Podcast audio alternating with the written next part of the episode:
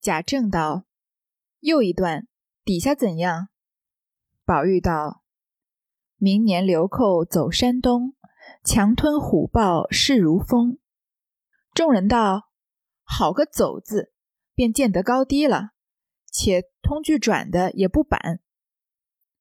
宝玉又念道：“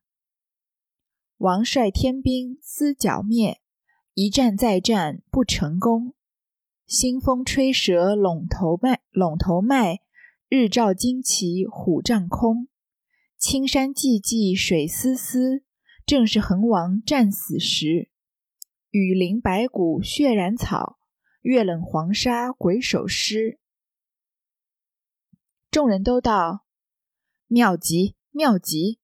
布置叙事辞藻无不尽美。且看如何治四娘。并另有必另有妙转奇句。宝玉又念道：“纷纷将士执宝身，青州眼见皆灰尘。不思不期忠义明规格，奋起横王得一人。”继续来说宝玉做的这个鬼话将军词。前面讲到他的词呢，已经做到这个歌行体啊的词已经做到。就是恒王已经被大家认为是战死了，大家这个呃善沾光善聘人这些食客在夸着宝玉，说他这一段做的也好，叙事也好，词藻也好，都很美。说他下下面转到林四娘啊，一定还有妙转奇句，肯定还有好多好句子呢。宝玉就继续念：纷纷将士执宝身，青州眼见皆灰尘。这个很很容易理解。就是恒王作为主帅，他一死啊，余下来的将士都好像成了无头苍蝇一样，只知道逃跑，自己保命。眼见着青州就要落入这个一群强盗流寇手中，眼见青青州眼见皆灰尘，不仅仅是说街上扬满灰尘，空空荡荡的，呃，更是说即将流入青州的这些强盗流寇，他们就像尘土一样，就要席卷青州的老百姓。不期忠义明规格。奋起横王得一人，这个不期就是没有想到的意思。想不到的是啊，忠义两个字从闺阁中得到张名。想不到忠义啊是在闺阁里面，这个名闺阁其实是把这个名字本来是把名字名字前置了，就是闺阁名的意思。想不到，嗯，这个忠义这两个字在闺阁得到了伸张。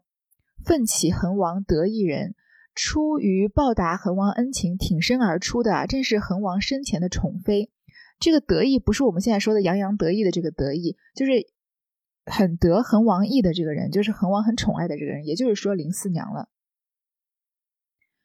众人都道铺叙的委婉。贾政道：“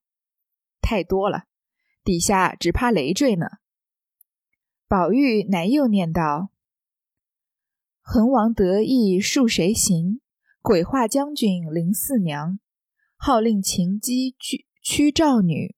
宴里浓桃临战场。绣鞍有泪春愁重，铁甲无声夜凄凉。胜负纵然难预定，誓盟生死报前王。贼势猖獗不可敌，柳蛇花残时可伤。魂依城郭家乡近，马见胭脂骨髓香。星驰时报入京师，谁家儿女不伤悲？天子惊慌恨失守，此时文武皆垂首。何事文武立朝纲？不及闺中林四娘。我为四娘长叹息，歌成余意尚彷徨。念毕，众人都大赞不止，又都从头看了一遍。贾政笑道：“虽然说了几句，到底不大恳切。”应说：“去吧。”三人如得了赦的一般，一齐出来，各自回房。大家在夸宝玉前面说的这四句啊，说他铺叙的很委婉。贾政又是帮他儿子在那儿谦虚，说太多了，说不定底下不好，可能还更累赘呢。宝玉就一口气把他这个歌行的鬼歌行体的鬼话将军词给念完了。恒王得意属谁行？鬼话将军林四娘，这就是个自问自答，就说恒王生前最称心如意的妃子要数哪一个呢？就是文文雅威武兼备的林四娘了。号令秦姬屈赵女，艳里浓桃临战场，就是他号令一一群曾经跟随他操操练军事的宫女，她们原来是从秦国、赵国各地进贡来的美人，都成了恒王的姬妾。并且都受了恒王的恩德，一一的奔赴战场了。这句“艳里浓桃临战场”，它的结构跟鬼话将近将军很像。这个“艳里浓桃”就形容平常这些人都是歌姬嘛，他们穿的都是非常鲜艳的衣服，就好像桃花、李花一样，就是朵朵盛开的，非常娇艳欲滴的女孩子。但是他们现在到了战场上杀敌，就变成了英勇威武的战士们了。秀安有泪春愁重，铁甲无声夜凄凉。就是说，这些美女啊，这些歌姬，跨上秀安沾满泪痕的战马，怀着很沉重的悲愁，在一个寒冷凄凉的夜晚，悄无声息地向敌人发起进攻。秀安其实马一般就是配着马鞍嘛，但是因为这些都是女将和女兵，所以这句话里面把他们的马鞍称为秀安，好像他们的马鞍上也是他们精精心一一针一线自己绣出来的花样一样。然后他们的秀安上面呢有泪痕，为什么呢？因为他们非常的伤心，因为恒王已死。铁甲无声啊，因为他们是在夜间偷袭的，所以尽量就不弄出声响。夜凄凉，夜色就非常的黑沉又凄凉。就是说，林四娘带兵出战的时候，这样的悲壮和艰苦。胜负纵然难预定，誓盟生死报前王。虽然战争的胜利和失败不能预先确定，但是不管胜败如何，林四娘这些女将啊，发誓要共同生死战斗到底，来报答恒王生前的恩情。贼势猖獗不可敌，柳蛇花残实可伤。就是这些流寇啊，他们势头正旺，凶猛又没无所顾忌，所以林四娘打不过他们。这些女兵啊，全部都战死了，就好像杨柳被掐断，像鲜花被摧残，鲜血凝化成这个碧玉。因为有一些版本是说贼势猖獗不可敌，柳蛇花残血凝碧，就是鲜血凝成碧玉。我这个版本是说柳蛇花残石可伤啊，就是虽然他们打不过这些贼人。但是他们这些女兵都战死沙场，实在是令人伤心。魂依城郭家乡近，马见胭脂骨髓香。这些战死的女兵啊，他们的他们死了以后，他们的魂魄啊依附在青州城外的土地上。家乡虽然近在眼前，就是隔一城之隔啊，但是他们永远的和家乡分离了，再也不能回家乡了。战马踏过他们的尸骨，散发着余香。从贾宝玉这种呃喜爱女性的角度看，他觉得女孩子都是水做的嘛，天生有一股香气，所以即使是战死的女兵，她们即使血流成河，闻起来也不是血腥味，马踏过她们的尸首啊，也是女儿独有的一种香味。星驰时报入京师，谁家儿女不伤悲？流星快马赶赴京城，把林四娘兵败和阵亡的消息啊报告给了朝廷。这样的事，哪家的男女听了不感到伤悲呢？天子惊慌恨失守，此时文武皆垂首。但是呢，皇帝知道以后啊，他惊慌失措，他只是担心青州城会失守，并没有再担心林四娘和这群女兵战死的故事。满朝的文武百官也没有办法，一个一个都低下了头。何事文武立朝纲，不及闺中林四娘？文武百官为什么要由他们来订立国法和纲纪呢？从这件事情看起来啊，他们的用处甚至比不上一个闺中美人林四娘的作为。我为四娘长叹息，歌成余意尚彷徨。说我啊，为安，我不禁唏嘘感慨，为这个就是安静文雅的，然后又勇敢威武兼备的林四娘，为她的忠义和她牺牲的精神，长久的深深的叹息。我诗歌写成啊，我还觉得意犹未尽，心里仍久久不能平静。这就是贾宝玉鬼画词全诗了。这总体来看，这首是一首悲壮而又荡气回肠的旧体诗。而它整个诗的结构呢，就跟我们上一回说的白居易的《长恨歌》结构非常像，可以说是一个低配版的《长恨歌》。没错，我觉得它是低配版，因为我觉得这这首鬼话词写的并不算是上乘，虽然它有很多可圈可点的句子，比如说那句转的很妙的“这个丁香结子芙蓉绦，不计明珠即宝刀”，比如说后面很有贾宝玉风格的这个呃。浑衣陈郭家乡近，马蹄胭脂骨髓香。但是从这首诗的开头，这个“横王好武兼好色，遂教美女习骑射”这样的开头，比起《长恨歌》，虽然《长恨歌》的开头也看似平平无奇，但是就是差了挺多。它的结尾呢，“我为四娘长叹息，歌成余意尚彷徨”，虽然结的也不错，但是没有一种很有力度的感觉，总觉得还。贾宝玉的文采应该也不止这些，但是其实这首《鬼话将军词》呢，在这这一回里面倒不是最重要的作用，它是相当于是一个呃开启后面贾宝玉要做一首可以说是惊天动地的嗯一首这个另外的文体，叫做《芙蓉女儿诔》。诔啊，就是一个悼词，就是古时候叙述死者生平、表示哀悼的文章。那后面这一首这一句芙这篇。芙蓉女儿诔啊，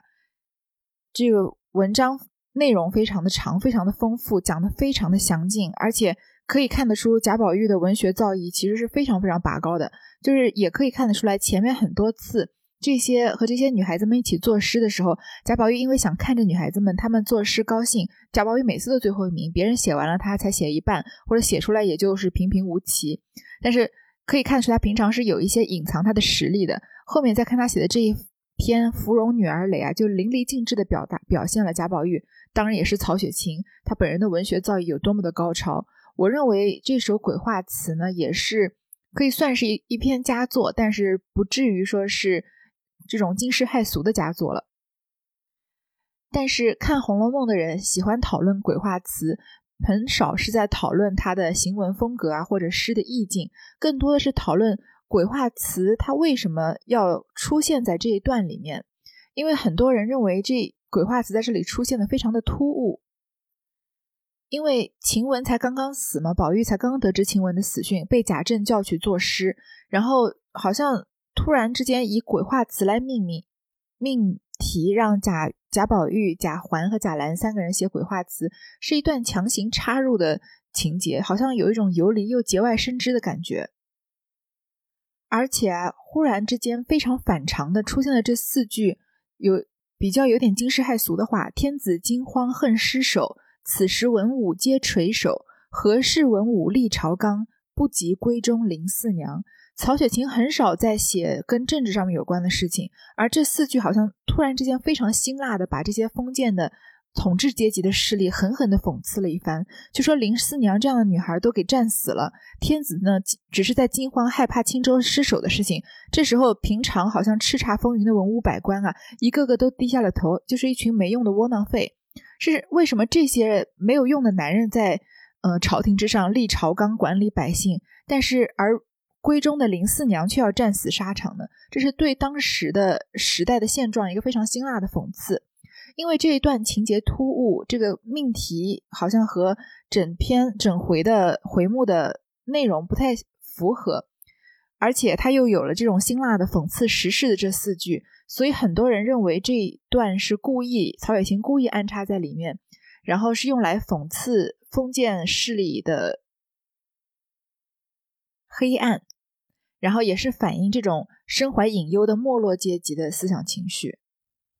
甚至有人认为这一回里面歌颂林四娘的情节啊，是曹雪芹《红楼梦》里面的一个失误、一个败笔，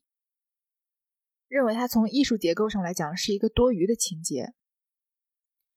就我个人比较浅显的看法，认为呢，不去多结合当时的历史，就仅就《红楼梦》里面的情节来说，不去发展其他的，嗯，就是文中没有提到的环境和时事的话。我认为这个情节也并不是那么突兀。首先，为什么要写林四娘？在我的眼中啊，林四娘是很难得的。贾政作为一个父亲代表的他的那个形象，和贾宝玉作为一个《红楼梦》很突、很独树一格的形象的难得的一个重合点。因为贾政他一直都是在念书，在做官，很代表封建统治阶级价值观的。而林四娘她虽然是个女将，但她维护的是统治阶级，因为她是一个王爷的妃子，所以她是属于统治阶级里面的人。而贾宝玉呢，他虽然对于这些正途的事情觉得很无聊，觉得是掉书袋，但是他又很欣赏那些很欣赏女性，他就。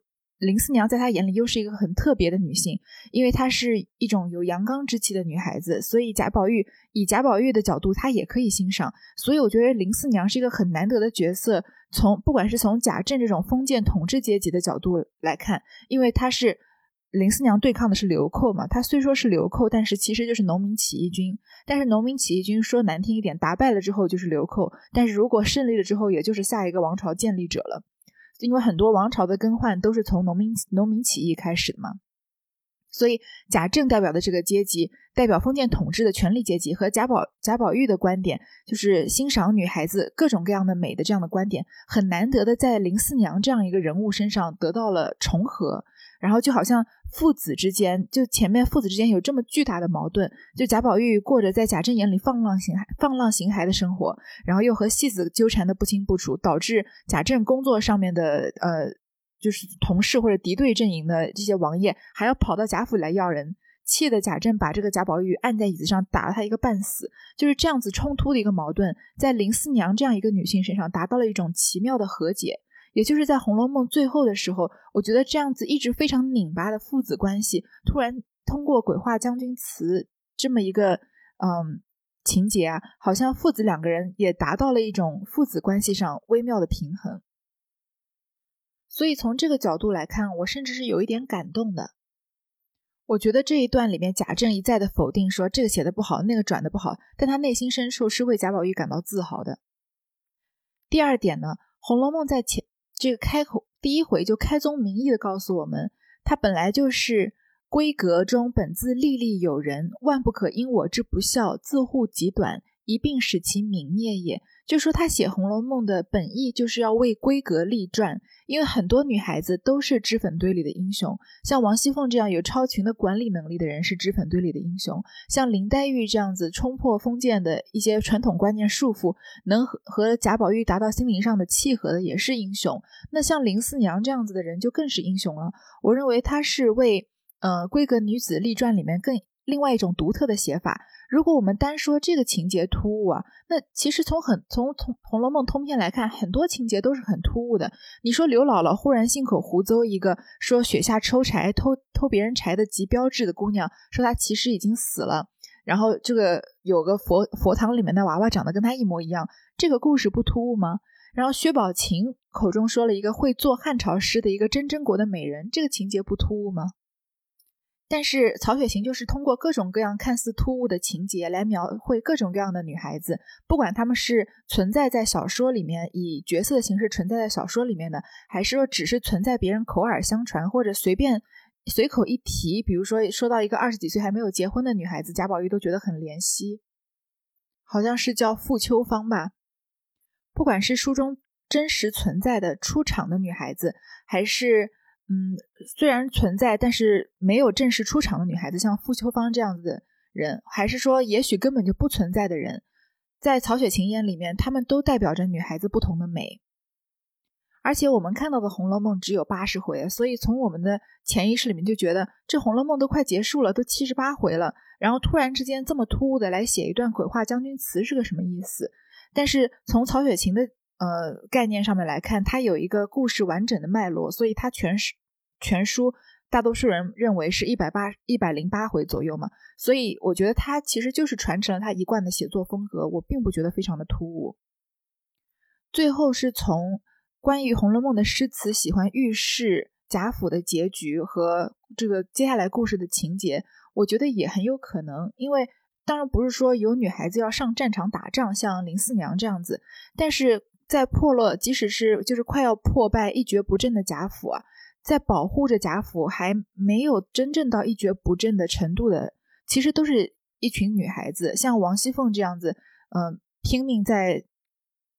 就是保持贾府的收支平衡啊。虽然她有各种各样的手段不，嗯，可能不正当的手段，但是努力的在保证贾府的正常运行。像探春这样子，一眼就看到贾府腐败的本质，然后敢于就是直接当面扇这些权贵耳光啊。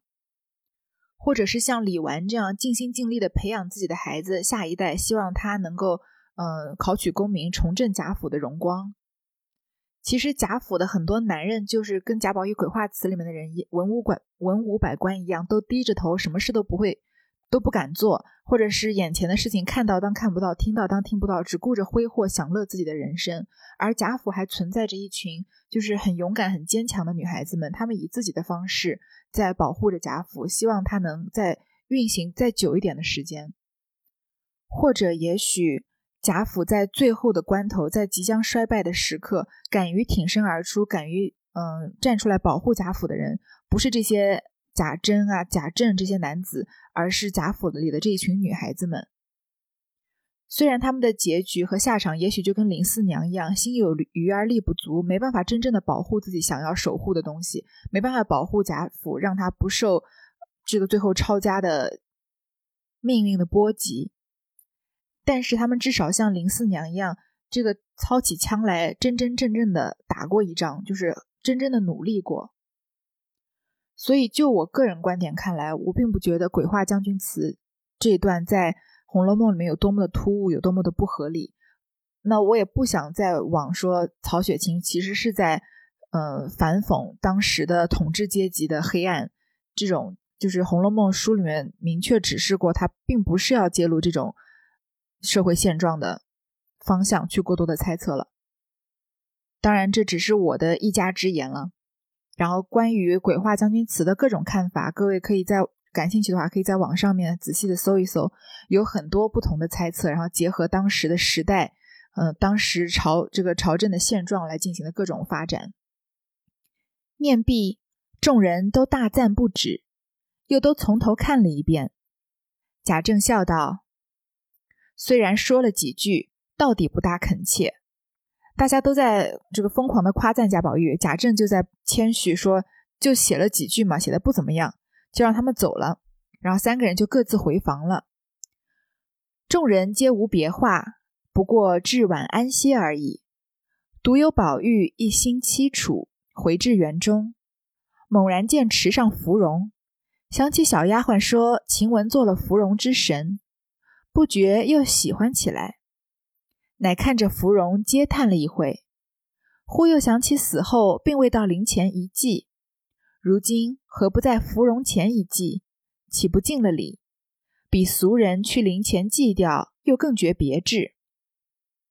大家不过就回自己房间各自睡去嘛。但是宝玉在宝玉生命中，今天是一个很重要的日子，因为今天是晴雯死的那这一天，所以他回到园中，心里面非常的凄楚。又伤心又难过，猛然看到池上的芙蓉，就是水莲花，想起小丫鬟说啊，晴雯去做了芙蓉之神，心里又开心起来，觉得只有晴雯配做这样子的职位，就看着芙蓉花自怨自艾，伤心了一会儿，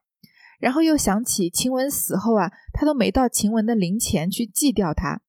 如今何不在芙蓉前一祭，不如就在芙蓉花前平掉晴雯，岂不是尽了礼数？比那些俗人啊，专门去灵前祭吊，又更觉别致。我们前面也说过不少次，在宝玉心里啊，你真正的想要纪念一个人，不必要不必搞这些形式主义，就跑到他的真正的坟坟边去，然后真的要用各种就是专用的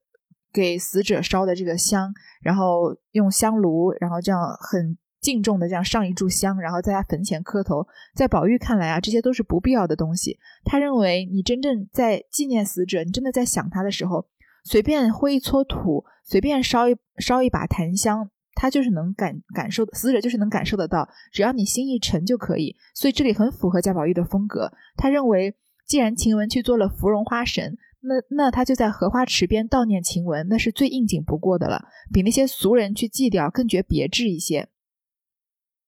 想必便欲行礼，忽又指道：“虽如此，亦不可太草率，也须得衣冠整齐，殿仪周备，方为成敬。”想了一想，古人有云：“黄屋行寮，平凡运早之见，可以修王宫，见鬼神，原不在物之贵贱，全在心之沉静而已。此其一也。二则累文婉辞，也需另出己见，自放手眼，亦不可倒袭前人的套头，填写几字搪塞耳目之文，亦必须洒泪泣血，一字一砚，一句一题，宁使文不足悲有余，万不可上文藻而反失悲气。况且古人多有微词，非自我今作咏也。乃今人全惑于功名二字，上古之风一喜接近，恐不合时宜。于功名有爱之故，我又不稀罕那功名，不为世人观阅称赞，何必不远失楚人之大言、招魂、离骚、九变、枯树、问难、秋水、大人先生传等法，或参单，或参杂参单句。或偶成短联，或用实点，或设碧喻，随意所之，信笔而去。喜则以文为戏，悲则以言致痛，辞达意境为止，何必若世俗之居居于方寸之间哉？贾宝玉啊，刚想要行礼开始祭奠晴雯，但是想一想啊，虽然我不在乎要去灵前祭掉这样的形式主义，但也不能太草率了。也是要衣冠整齐、奠仪周备，也需要有一些祭奠的东西才算作是沉静。但是他想了一想啊，古人又说过“黄屋行寮，平凡运藻之见，可以修王宫、见鬼神”，就是说，只要你诚信，只要你心诚啊，即使黄屋这样子聚积不流的这种脏水啊，也可以用来祭祀鬼神。简而言之，就是心诚则灵，即使身边的。这个道具工具不够多，只要你心诚，其实一定能感动得了上苍的。更重要的是呢，贾宝玉认为啊，累文婉辞要另出己见，写给晴雯的这样的悼词啊，一定要真心实意，发自自己的内心，要完全自己来写，不能倒袭前人的套头。因为很多东西都是有格式的嘛，像我们现在有时候发个生日祝福或者新年祝福，都是转发那种群发的短信。能就是认认真真的写出一个某某某祝你新年快乐，已经是很难得的了。那在贾宝玉心里，其实我们就算是倒袭前人的套头。其实你看到这种罐头短信，也知道其实没有什么诚意，有时候就是群发的嘛。你只是嗯群发的百八十个人中间的一个而已。在贾宝玉眼里呢，就不能做这种倒袭前人套头的事情，不能随便用已经写好的这个悼词来套上去，然后随便写几个字啊搪塞耳目，一定要洒泪泣血。一字一砚，一句一题，你一定要发自真情实感，就是好像你的眼泪都洒在信纸上，好像你哭出来的眼泪都带血一样。每写一个字啊，都是呃这个伤心要呜咽；每写一句话，都是伤心难过的要悲鸣。宁使文不足悲有余，万不可上文藻而反失悲气。悼词的。核心意义是悼，是悼念一个人，而不是词，不是说你文采有多好。即使我文采写的不好，只要我真情实感，那这就是一篇好的悼词。千万不能本末倒置，为了文藻文词写得好而丧失了这种悲伤的感觉。宝玉就认为啊，现在的人太浮躁，贪恋功名利禄，所以他们已经不在乎那些古风。古代的文风和悼词了，但是在贾宝玉心里，我觉得这些东西我又不稀罕。我写这个悼词是写给晴雯的，也不是为了让世人观赏称赞的，所以我不如就远失楚人之。然后举举了好几个名家名篇啊，这里面至少《离骚》我们是听过的嘛，就说或者。就是也不太拘泥于文章的形式，有些时候用单句，有些时候用短对联，有些时候用生活中的典故，有些时候用比喻，我就想到哪儿就写到哪儿，信笔而去，这样才是我想要写的呃文章。我开心呢，就以文为戏，虽然我是写给晴雯的悼词，但是我想到开心的事情，我就在以文章作为一个戏谑，嗯，开几个玩笑。当我很悲伤的时候呢，我就以言致痛，我就通过文字来表达对情人。对晴雯深痛的哀悼，词达意尽为止，一直到我觉得我的意思到了，我就结束。何必呢？若世俗之居居于方寸之间哉？文章本来就是为了表达一个人的感情而服务的，何必要为了做文章而反而把我的感情给禁锢住了呢？曹雪芹这一段其实是在写贾宝玉真心实意的悼念晴雯，所以才产生了这篇《芙蓉女儿泪》。但他这篇的这小段的指导啊，其实我觉得对于我们现在很多读书的人写，当然写作文有它的条条框框，我们不能完全的平心而写。那对，即使是对于我们现在很多的当代的作者啊，我觉得都很有指导意义，因为现在很多的书其实确实有一种华而不实的感觉。有些时候三言两语就能说清楚的话，就偏要堆积一些优美的词藻和嗯无关紧要的这种华丽的名牌啊，和一些可能会硬硬是插进来的英文、法文、意大利文，然后表现的好像他非常的高深莫测。其实你扒开这些外衣，看他的内心啊，其实是很平白无力的、很苍白的内容。如果各位以后有心，就是凭自己的兴趣爱好来写文章，一定要记住曹雪芹这么。说的这几几几几个字吧，喜则以文为戏，悲则以志以言致痛，辞达意境为止，何必若世俗之居居于方寸之间哉？你开心就写开心的事情，伤心就用文字来表达自己的伤心，觉得意思到了就结束，不要拘泥于方寸之间短短的文章篇幅。宝玉本是个不读书之人，在心中有了这篇歪意。怎得有好诗好文做出来？他自己却任意篡著，并不为人知目，所以大肆妄诞，竟杜撰成一篇长文，用晴雯素日所喜